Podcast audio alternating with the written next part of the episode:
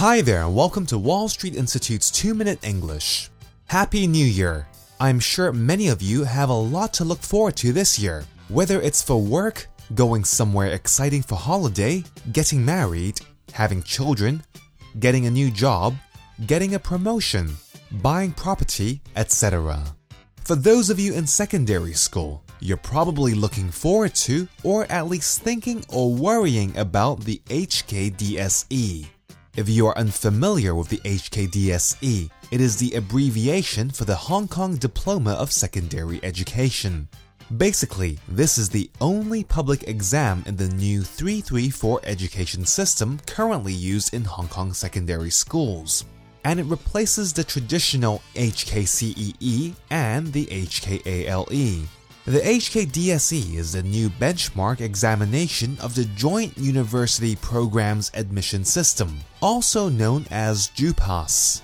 For those of us who have already finished secondary school, do you remember how stressful it was getting ready for your final secondary school exams?